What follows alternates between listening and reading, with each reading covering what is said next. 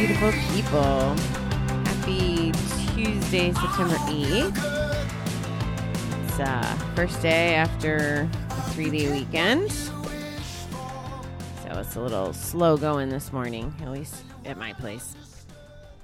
All right, we got a quote from Ralph Waldo Emerson today. The only way to have a friend is to be one. Growing up in a dysfunctional home taught us not to talk or trust or feel. Spending all our energy trying to survive, we were probably not taught how to have or be a friend. But we are learning this now. Although it requires some intense self evaluation, the rewards outweigh the risks. The first step toward developing healthy friendships is to understand the, di- the disease has afflicted us. When we know why we reacted the way we did, we can learn how not to repeat these behaviors. No longer sick and confused, we are making better choices now and we are able to act on them. Now we can find people who have shared our problem, people who can help us break out of our isolation. By attending meetings and talking with our sponsor, we learn to trust again. Sometimes it's hard because we're trying to change behaviors that have been with us since childhood. But now we have a higher power to help us and sustain us. The friends we will we now have will last a lifetime. Soon we will feel confident that we can be a friend and will fi- finally feel the warmth that we've missed for so long. Today, help me learn how to be a friend. So this this book, oh my god, I'm having microphone troubles here. Um, this book is, I think, highly associated with with 12 steps. It's very specific, and it's uh, of course for drugs and alcohol, but we've we've been amending it and going as we go, and it's applied to gambling addiction and to life. What I want to say here, because this reading is is speaking a lot to meetings and being in the rooms and in today's language maybe it's online groups that support sobriety and if you're in those environments where there's a lot of people like-minded people it's for from my perspective it would be very easy to make friends and it has been very easy to make friends I think that the reading really captures what it's like to have the new friends in the room. You know, but they can they can talk to us and they can relate.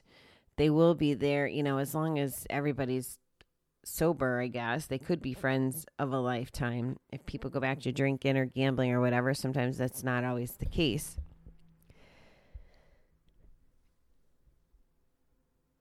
when you're not involved in those kind of dynamics, you may find it hard, harder to find some friends. And since I don't advocate for you having to be having, you know, you don't have to be in 12 step to recover in my perspective. Like maybe that's not your jam and that's fine. So, how would you make friends in that case? And I guess I would start by recommending so, you know, online virtual stuff to connect, at least from the recovery piece, at least, you know, the positive thinking or, you know, join my Facebook group or follow along, connect. But also in your real life, you know, if, if none of that stuff's kind of where you like to show up in the world or how you operate, you'll have to start thinking about other ways to make friends. And I think this is important because it boredom is such the enemy. It could get us to relapse.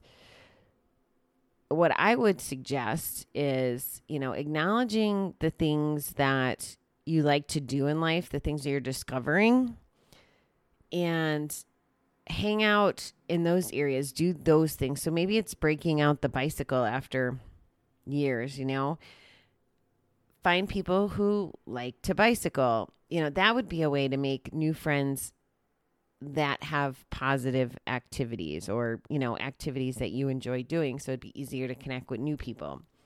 If there's people that you were friends with before you went off the grid to gambling, drinking, whatever, then you can reconnect with those. And, and because of the qualities that are showing through again when you're not caught up in the the craze of being addicted to something, you have the opportunity to be a good friend or a better friend to folks that maybe you haven't always been the best to in the past.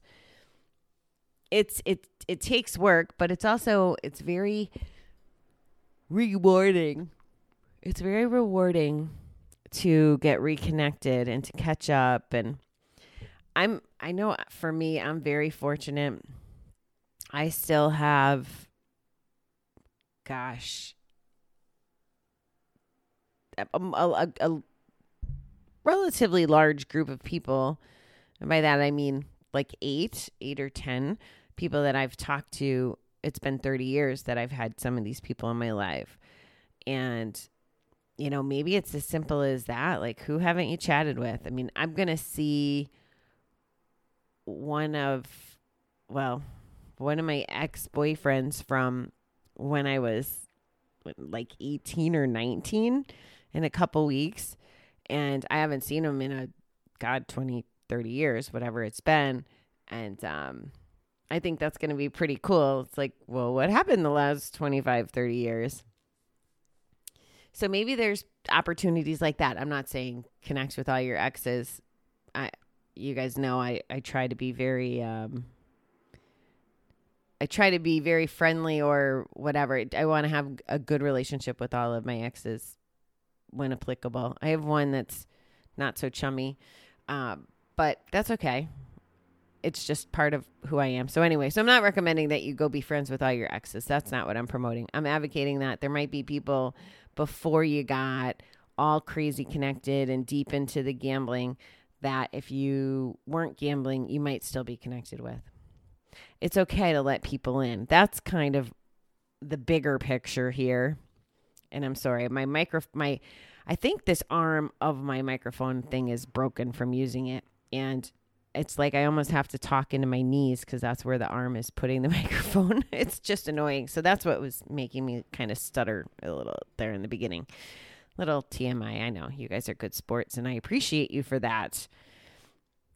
So, anyway, it's saying we can connect again. I think connection is the biggest p- takeaway because we can feel, we can trust.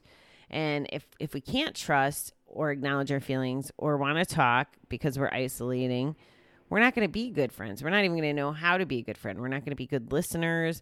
We're not going to be open about what's going on in our head. And the final thing, I think the final thing that I want to call out is a lot of people get afraid. Like, I don't want to tell my friends that I was, you know, a gambler, whatever. Well, it's out of fear. And I think the fear is like, well, are they going to judge me? Or are they going to whatever? I want you to think about this. If you're afraid to tell someone that's important to you, just give this some consideration. Think about what the worst outcome is.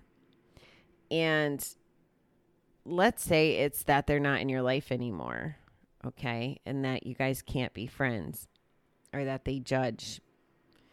You can't control any of that.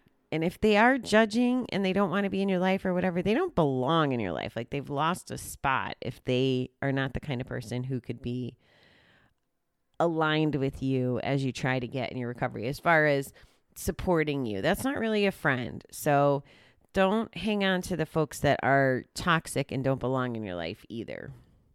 This is really about what you put out to the world. And my personal belief is that if you're not showing up completely and honestly, then you're not being a good friend either. It's it's important that we're our authentic selves and that we surround ourselves with people who accept and love our authenticity as well as that we love and accept the people around us even with their shortcomings. That's the rant. Okay, beautiful people. I hope that you guys have a spectacular Tuesday. We'll be back with you tomorrow morning. And uh, yeah, have a great day.